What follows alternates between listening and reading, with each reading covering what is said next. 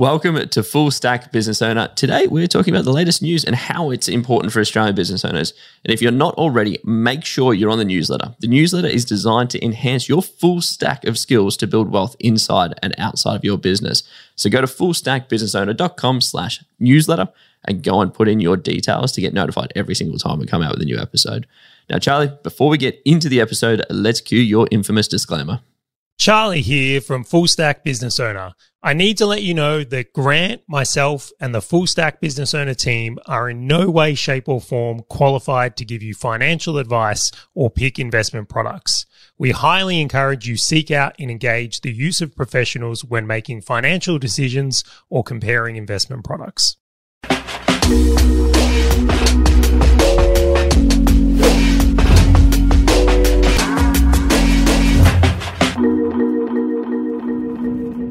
All right, Charlie, first cab off the rank, turning to work in the office. Is it making a comeback? Now, this is like this little delicate dance, right? So, legally, employers weren't able to force people, employees to come into the office, but recently that has been removed. But with the current challenges in the labor market, how many actual companies want to do this, right? If you push too hard, people will leave.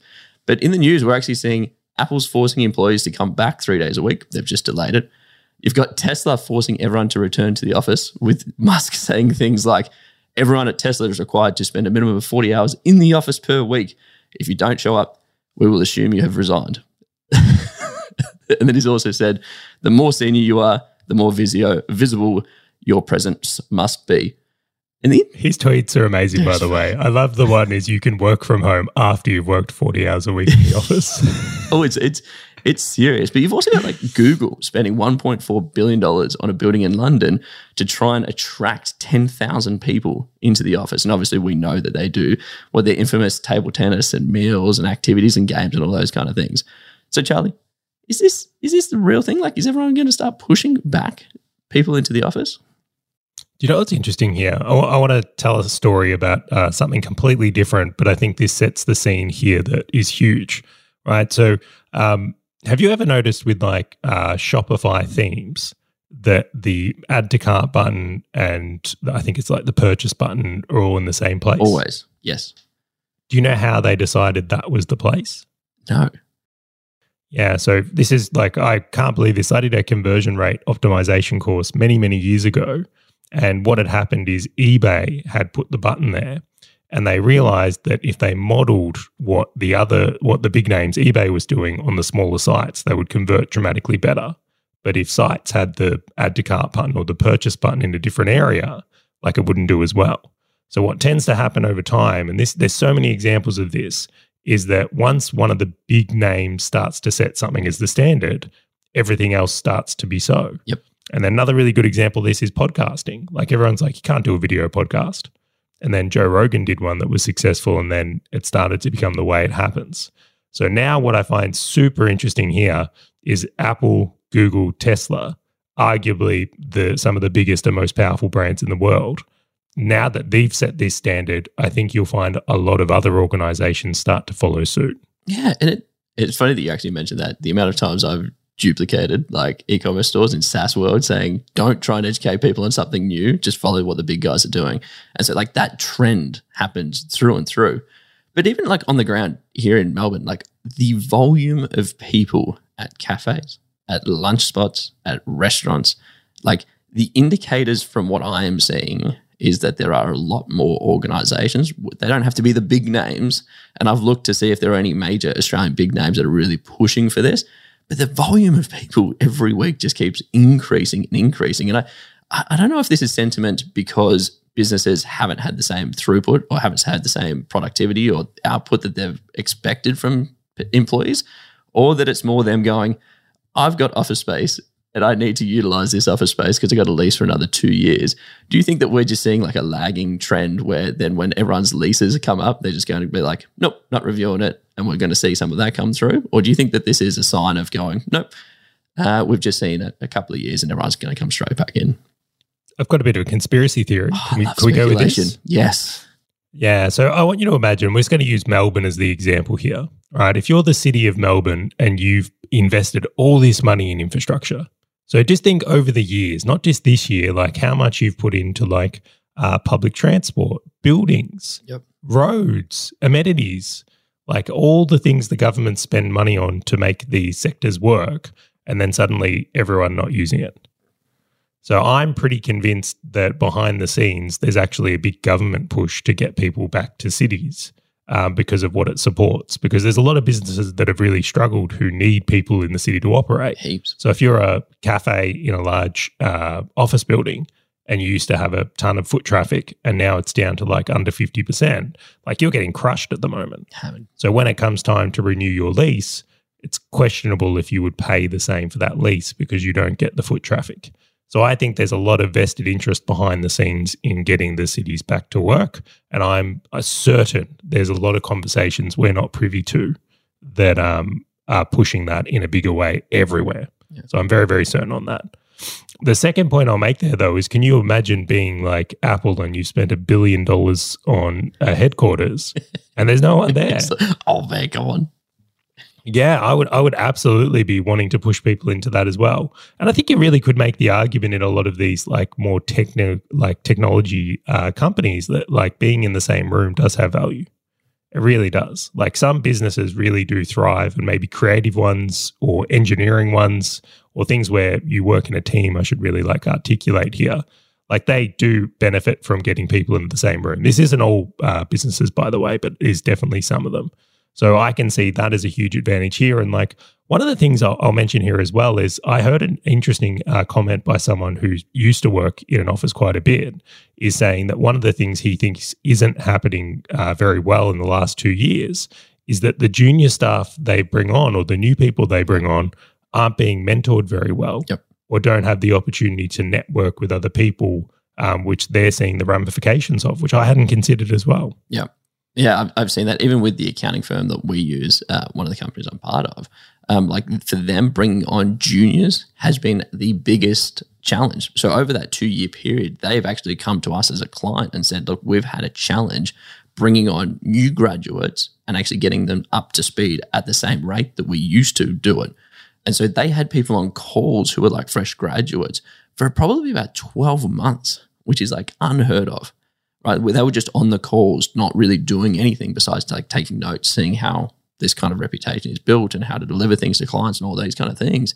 But they're just like, yeah, to your point, it is taking long. It is taking longer. And uh, so before we recorded this, I actually did a bit of research to try and validate uh, where does this kind of trend go. So during during sort of Wait, wait, is work from home over? his work, no, All these Zoom rooms, they're going to end up in people's houses just empty now. Yes, that is exactly it. Well, it's actually two. I'm going to tell two stories.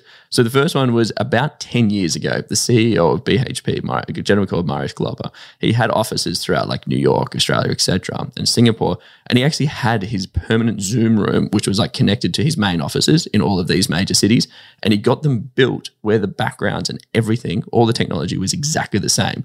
So that anytime that he ever did a press conference, anytime he ever did a major meeting, anytime he ever did anything, no one knew where he was because it was always the same throughout everywhere. and I thought, I dig it. It's got like a, a specific bookshelf or something. Yeah, I dig it. and I'm like, yeah, that, that was him, albeit he was at the office, not working at home. But you could totally imagine that people will end up doing that kind of stuff of just going, cool, whether I'm in Australia or Asia, it doesn't really matter.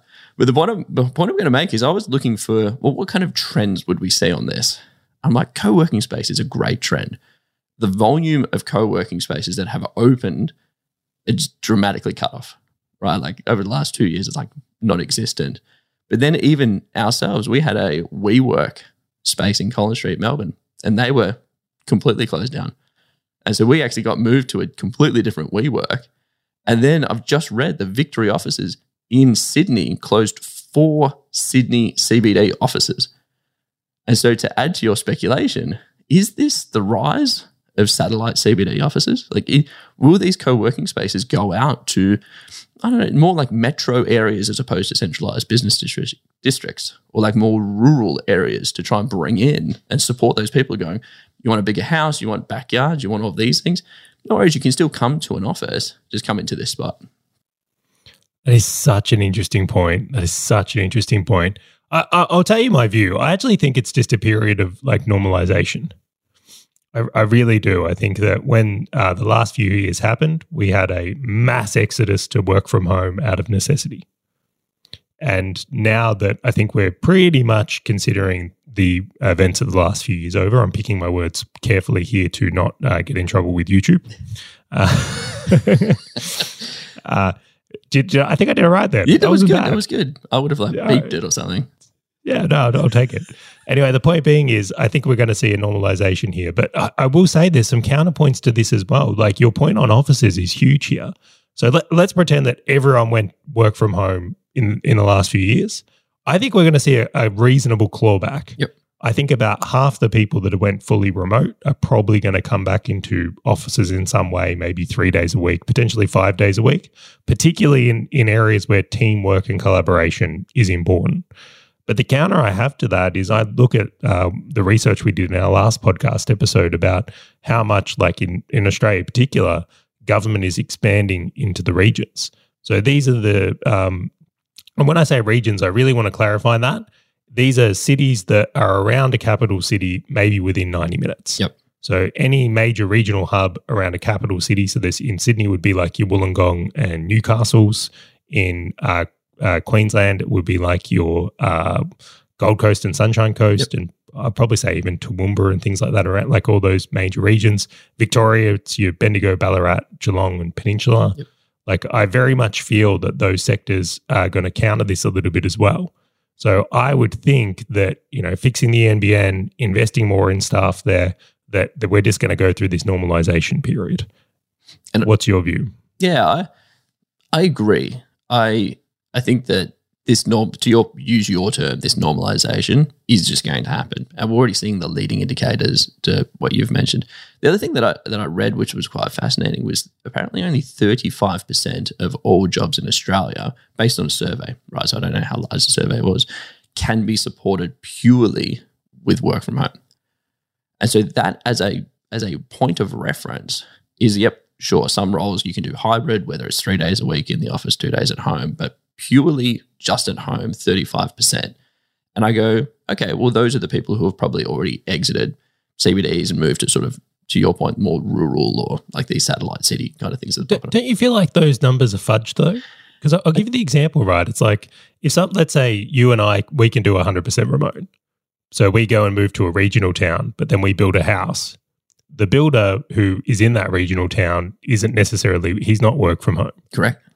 But it's stimulated work in that economy. So the jobs that are in offices or on site in construction are in these regions now. It's like moving the jobs. It's not necessarily uh, pointing it all towards being in the CBD. And I think that, and that is the point, right? Because you've got the direct workers of like 35%. And I would argue that it's probably more now, especially with the amount of people that have moved out of like hospitality, things like that, with the unfortunate stuff that has happened.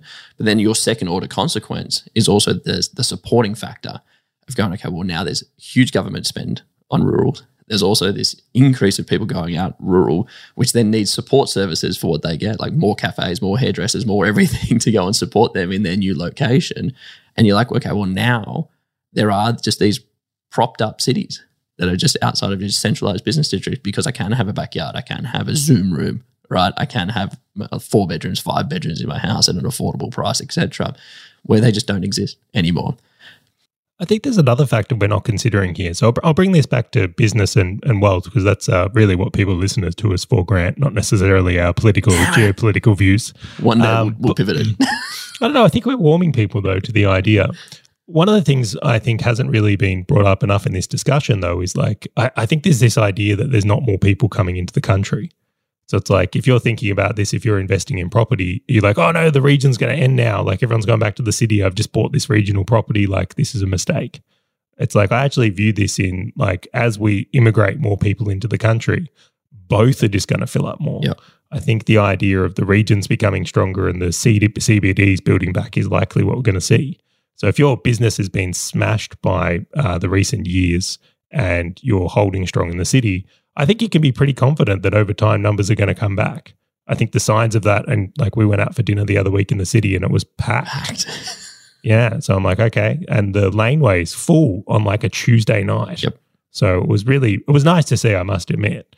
And then on the other side, I think the regions continue to build strong. I think there's too much government spending to be there. Yep. So if you're backing that horse, I think you can be fairly confident things go well there as well. So for Australian business owners who are like trying to assess how to play this, like I know you and I are very focused on having teams who are virtual that is all about output. Like whether they do two hours, eight hours a day, as long as they've got the quality and the output, critical.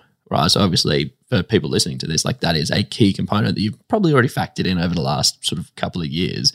But if you haven't, that's exactly how we're looking at it. Um, but it's very dependent upon the type of business you run, right? Like if I've got a business that's very reliant on foot traffic, I would obviously just want to keep an eye on these trends of potentially rural rising, government spending on rural increasing, etc., and going, is that going to benefit my organization? Is that not going to benefit my business? For people who are maybe require physical people, like maybe manufacturing or maybe face to face services like doctors and, and surgeons, things like that, right? It's more like, well, are people going to be migrating away from us or towards us? What is the lagging impact going to be? But also looking at is Apple and Tesla and Google all forcing everybody to go back into the office because to the point that we said at the start, everyone else will just like follow them. Right. So they will just say, take those big ones and go, cool, everyone's going to come back. This is awesome. I'm almost the opposite. You reckon? I think if, yeah, look, let's just be real. I don't have the pull power of Google or Apple. I think people are delusional to think that they have the weight of those brands. Like you got to remember, like some people like go to university purely with the ambition of working at Apple or Google. They they don't do that to work at you know pretty much any other company. So it's like if your brand doesn't have that pulling power and you don't have that weight where it's like, you know, people want on their resume they worked at Google for a couple of years.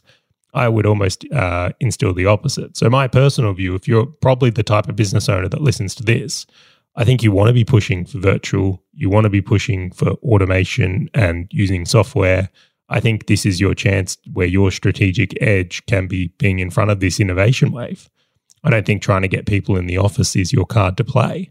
I think you want to go. The, I personally would run the other way. I think that's the time. My my point was like if you have no choice, and this tidal wave in other sectors overseas is already happening, then it's got you've got this tailwind behind you where you're not trying to coerce people to say, "Hey, can you please come back to the manufacturing plant? Hey, can you please come back on the job site?" Robots. It's time for robots. Just three D three D print all houses now. Um, but to your point, what we've always said is like those uh, automations and offshoring where you possibly can. Like uh, in the previous email that we sent out of this podcast, we sent the image of the dental practice that had the Filipino in, in the Philippines as a video being displayed. What other options do you have? Because Dude, shadow kitchens. Yep. This is real. Like I kid you not. There's a company we I think we both use called Muscle Chef in Australia. Like they have kitchens in the middle of nowhere and just really good distributions. Yep. Like um, the wave is here. Yep. And I actually think that in addition to that, more people are going to work from want to work from home. They might double their foot back in the office and they go, no, no, no, this is not for me. or they'll leave all these other companies that are like pushing them back into the office. And so the, the workforce increases for the people who have the ability for others to work at home. I, I can see this now, right? If you if you're um go to all the major office buildings in your city and put up signs and just go, sick of coming to this joint, work here. That'd be a good billboard. We should totally put that up. Who wants to sign up to sit in traffic again? Yeah. I, I'm telling you now, I, th- I think people are underestimating the pushback that's going to come when you're not Apple or Google, Yeah. right? Work from home is here to stay.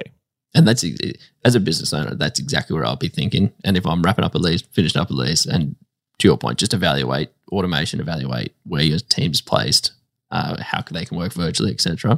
That is really the key message. I would probably you can see a lot of news articles talking about this, but yeah, probably just look at it and go, no worries, this is how I'm going to play it. But it's actually an interesting point because I'm going to completely pivot 180 on this challenge. I'm going to jump into the second question, which is all around the end of the financial year. It's coming up. It's about a couple of weeks away. So, preparing for the end of the financial year, I have started seeing all of the YouTube ads, TV ads, billboards saying end of financial year sale. And I don't know, you've been on an airplane and I've been on a couple of them in the last couple of weeks. Have you seen those big blue billboards of like Koinly, of like, hey, have you invested in crypto? Use Koinly to go and calculate your tax. I just love that marketers can find any excuse to spend money, right? Doesn't matter if it's end of financial year, like that is the all they're just very clever people in trying to invoke people to take action. It's like I always use them as the oh yeah, it's coming towards the end of financial year. Thanks for the reminder, guys. I don't even know if I use that to ever buy any of their products. But this is this is amongst us, 30th of June, end of the financial year, stepping into the first of July. My question to you, Charlie, and it's going to be a two-part question. Every single year, do you have the same process that you execute, or does it change depending on the years and depending on what your goals are? And the second one is share it to us. Like, how are you looking at this going, oh, I'm going to prepare for the end of the financial year? What are you doing? Yeah, absolutely. I, I must admit, I had some very, uh, we'll call it challenging experiences with an accountant early on. Um, and basically, what happened is I would go and do my tax like every July, right? I'd come in, we'd bring in the financials, um, or he had them really, it was all done over the cloud. And we go through things. And what used to really annoy me is he would come up with suggestions of what could have been done before June 30. what? And he was saying it from this idea of like, oh, you could do this this year now. And I'm like, it would have taken five minutes for you to call me and tell me this in, you know, uh, what we say, like May or June prior. Yep. So we could have done things differently. And uh, it really highlighted the idea to me that if you want to do well with your financials, is you absolutely need to be doing things before the year ends because you can't change the date of transactions. Cannot. and it also makes a massive difference to the opportunities that come to you in business and in wealth, particularly. Yep. So there's some very big challenges. So yes, I absolutely have a process. So I'll I'll run you through a little bit of it here and like some of the intricacies. But um, one of the things uh, I like to do is when Q2 uh, kicks off in Australia. So that's um, we have our end of financial year mid year for anyone that's uh, not from Australia. But like when Q2 ticks off, that's the marker for me that I've got three months until end of financial year. So I actually start my end of financial year process then. And the first thing I do is get a tax estimate based on what's happened so far. So I'm like, okay, well, this is the year we've had. If we stay pretty consistent with what we've done so far, what does the tax estimate look like? So, really making sure that we've got funds set aside, which of course we do. We set aside funds every month, but making sure that that's accurate. So, when it comes time to pay the tax bill, we've got that money already set aside and it's not a surprise. Yep. Um, I think that's a huge thing to make sure of. The second thing we look at from there is depending on our goals, is there anything that may be suited to uh, either making a transaction or not making a transaction in this financial year versus the next one? And I'll give an example here let's say I want to buy a new car, right? It's like, well, if I also have the goal of buying an investment property, I may or may not buy that car in that financial year because it's either going to make me look more or less profitable. And that might affect my ability to borrow money um, when that time comes. And again, please don't quote me on these. Speak to your accountant and financial advisors and brokers on it. But these are just like big ideas to question with your advisors here. Um, and then the next one I go into with that is also like super contributions. Yep. So uh, again, uh, super is a tax deduction, I think is the correct framing in that. So you might have the opportunity to ramp up your super contributions and bring down your tax, which is a fantastic incentive in Australia. And again, I can't speak on super. I'm not qualified to give advice around that either. But I would say that there are certainly things you can do. So that's all my like before stuff I really look at is like, how do I want my financials to look? Are there any purchases we want to make in this year versus next year? How is this going to affect the goals for the following and contributions? And that leads me into where we are right now, which I must say we're fairly on top of. We're, we're all over this year nice and early. And then the other side of that is obviously doing like your, and this is more like after the June 30 type of area is where we look at, okay, well, um, is there any deductions or things that we can claim back or how do we want to make things look from there? Yeah. And do you, do you stagger out the meetings that you have with your accountant? So you have an accountant meeting at the start of Q2, which is like 1st of April ish, and then like another session before the end of the financial year and another one start of next year? Or is this uh, cool? Just send me through a tax estimate. Then I'm going to calculate it from here. And then we'll just talk when we're going to submit all this stuff at the start of next financial year. Yeah, I must admit, a lot of this is done via um, like email and messages these days. Yeah, awesome. uh, I'm less meetings. I will say I have a very uh, good relationship with my accountant. So do you, Anthony. Shout out to Anthony. Ooh.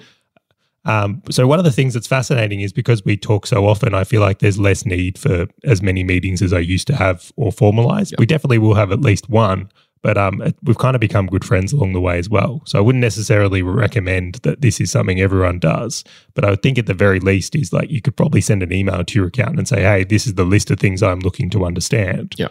Give them the email first so they can do some research and stuff and be prepared. Then have a meeting. So at least that's a more productive meeting. That's what's been a good process for me. Yeah. And so mine's very similar. Uh, I'm probably a little bit more delayed in how I approach it. I'm all looking at like the middle of May is when I start sort of pulling everything together, uh, going, cool, what is the tax estimates? I do exactly the same thing around um, like the, the structure that I have is uh, the company's in a trust, which means that I can't store the cash in the trust. I always have to, to distribute distribute, it out. at the end of the year. So I start looking at the distributions of saying, okay, well, um, how's my wife's salary? How's my salary? Um, is there any other family members that we can distribute it to? All that those kind of things to actually say, cool, what is going to be the best use of this? Whilst then also looking over, well, what are we thinking about doing from a macro perspective, like an overall perspective next year? So are, are we looking to try and increase borrowing power? So in that case, we might increase our income. Um, are we not looking to acquire any more assets, which means, to your point, we might go and push more into superannuation, or we might try and buy an asset or something like that now, um, and just trying to evaluate all of those things before, obviously, it comes up to the end of the financial year, and I've got, oh my gosh, it's one week. What am I going to buy? What am I going to buy? But it's it's interesting talking to other business owners about this because most people seem to be reactive of saying, "Oh, I'm going to go down to Officeworks and buy a new laptop, or I'm going to go do these things because I've got some cash in a bank account." Right, and it just it's nothing. I've never really done that outside of some maybe things that are like a couple hundred bucks. Like I need a new this, I need a new that. You know what? I'll, I'll go and purchase it because it's the end of the financial year. But I've never used that and never used the sales that other companies have had as like an end of financial year strategy. Like it's not like, oh, what we're going to go buy new desks and chairs and everything like that. Are we going to like wrap it all up? I'll tell now? you what, I've never met anyone who's been wealthy based on trying to make end of tax year purchases. Well, that was their secret. Like in June, what they did is they made all their purchases. Yeah. It is it is nice though that you can get the uh, refund back, right? So if you are going to make a purchase, being able to uh, claim that and get it back quickly is, I think, a really important thing. So like that side of it is nice. But on the other side of it, I, I will I will share just a couple of things that um, if you're a little bit more prepared here, one of the things I've found interesting is that let's say you've got a year where you really want to make your earnings look fantastic, like to potentially go to your clients and say, hey, if you want to prepay for the next six months of services, we'll give you a 10% discount. Like you can actually bring forward revenue into a financial year if you wanted to or you can potentially push back revenue. Like there are strategies around this, which I don't think many business owners take advantage of. Yeah. And if you're strategically going to sell plant and equipment or property or whatever it is, that can have huge upsides or ramifications as well. And I would make the argument that I think there's not enough high quality conversations going on with business owners and their accountants to plan for this stuff. And you can often end up in a circumstance that could have been better, which was what happened to me many years ago. Yeah, and it, you touched on a really interesting point. I was, I was going to actually ask you about how you tactically sort of apply this inside the business as well. Um, so for myself, with software companies, like we do a lot of and have a lot of conversations around amortization, which is kind of like your, your depreciation and going, okay, well, what's this going to impact? Because we get um, quite a bit of like government grants for research and development and all of these things, as well as export grants for bringing in cash overseas back into Australia via selling to overseas companies um, all of these kind of the way the books look and the way that we depreciate and amortize actually impact our ability to go get other grants as well. And so in our business, we will actually look at a lot of the things that you're look, talking about to say, is there a invoice that we can charge now? Can we give any incentives for them to? They don't necessarily need to pay it now because we uh, we do accruals based accounting, not cash based accounting. So how can we go and push out some of these invoices because we might want to do X, Y, and Z in the business to get like a grant. So we might want to have another million dollars worth of revenue in the business this year because it's going to unlock a better export grant or a better R and D grant next year. Is there someone we might recruit this year? Because again, when we go and do a government grant, it actually gives us a little bit when we do it next time. So your point around like services, agreements, and contracts might not be like a big thing that people are thinking about now. But it's actually something that I talk about within sort of one of my businesses at the end of every financial year to say, how can we go and get these re-signs? The interesting thing is that we also do is reforecasting and evaluating previous budgets. So for the previous financial year, what did we think we were going to make in revenue? What did we think we were going to make in profit? And how far off were we? And what does that set in place for next year? Which for us with personal wealth, it might be what assets you're going to buy, what cash flow might you get from your properties or your investments, etc. But from a business perspective, it's okay, cool. Typically revenue, expenses, and net profit. And what are we going to start forecasting for so that we can build something to execute against as well?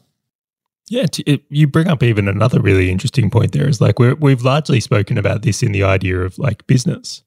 But I think if you look at your investments as well, this is huge. So for myself, like I treat my property portfolio like a business and like you do, you have to pay tax and all the things that come with it. Like if you had a particularly profitable year, maybe this is the year you want to buy a land banking project. Yep. Because you've got the uh, revenue to offset it against noting that that could bring down your tax potentially. Or maybe this is the year where you've taken a loss and you actually want to sell something that's been really profitable so you can offset that loss. Like I think they call that tax loss harvesting as yep. well. There's so many unique strategies here. And I, again, just don't want to tread on the line of financial advice. But I think that a lot of people can take advantage of these in a huge way. Yeah. And one of the interesting points that I, I wrote down was uh, so I have a bookkeeper for obviously my main business, as well as we've got bookkeepers for the other companies. But they actually do my personal bookkeeping, which is the properties and sort of what Hazel and I spend and all these things. And I had a call with him two days ago to actually say, hey, make sure that every single thing has been lodged and we've got this Google sheet that we track everything in. Uh, we used to use Xero on it as well. And say, every line item must be attributed to an expense against a, a certain property or against Hazel and myself for education, for learning, um, and all these different things. Because when I go back to my accountant at the end of the year to do my personal tax return, Hazel's personal tax return, but also us as a collective, everything from a personal expenditure is there, not just from a business expenditure. Right. And so having them all kind of collated and put together in preparation for that end of financial year is key because it's not like you're trying to scramble and submit everything. You already have it all listed in order for you to say, this was what I made from this property, this is what I made from this property, this is what I made from crypto, from shares, etc. Here it is. How are we going to approach this? Yeah, I would like to think someone listening to this show doesn't need that tip. Like, I would like to think that anyone who listens to this show is already on board with the idea of, hey, I've got to track my stuff monthly and keep records of everything already. You would hope. I have had multiple conversations to which I feel as though not everybody has received this message. Okay, well, this is the message. but is there anything else uh, that you do? Like we spoke about, like macro from a business perspective and a personal pers- perspective. We've spoken about wealth from a how would you play it for what you're planning on doing next year and the previous years. We've talked about like tactical things in the business, whether it be signing new contracts, whether it be buying a couple of little assets. Is there any sort of incidental things that you just like? You know what? Australian business owners, think about this. This is what I've learned of. Here are some tips and tricks or anything like that. Or you reckon it's, it's all kind of methodical in that sense? Yeah, I'll bring it in. So monthly tracking, right? I think if you are uh, monthly record keeping as well, right? So staying on top of things throughout the year, I think is massive. And uh, I'm a big advocate of putting money aside for tax throughout the year. It's not something you get to the year and get a surprise on. I think having a good process in the quarter before the end of financial year is probably, you know, point two. Like get that list, get that tax estimate, start thinking about how your financial year and records could look in relation to your goals. And then come up with a plan with your accountant. Like yep. this isn't something, this is a methodical uh, process. This is a strategic thing. This isn't a tactical game when you're coming to your financials. You want to play this. And noting, like, if you don't play this as a long game, you can really mess this up. So if you bring forward a ton of revenue into this financial year, noting you've got works to deliver in next financial year where you've already taken that revenue, that has effects for the following. Correct. So having a great account, communicating well with them, making sure they know your goals, all these things we uh, reference heavily here, I think are just such the big takeaways. In summary, this is not just compliance. 100%. this is the whole other side. this is this is how real business owners play this game. Um, but Charlie, I'm gonna I'm gonna wrap this on up. I love the end of financial year points. It's always something that I think too many people just underappreciate. Um, but for anyone listening, be sure to go and tune into our future episodes. And if you're not already, please make sure that you're on the newsletter. It's designed to enhance your full stack of skills to build wealth inside and outside of your business. So head over to fullstackbusinessowner.com forward slash newsletter. Put in your details and we'll email you every single time we come out with a new episode. And thank you again for joining us on the next episode and see you actually on the next episode of Full Stack Business Owner.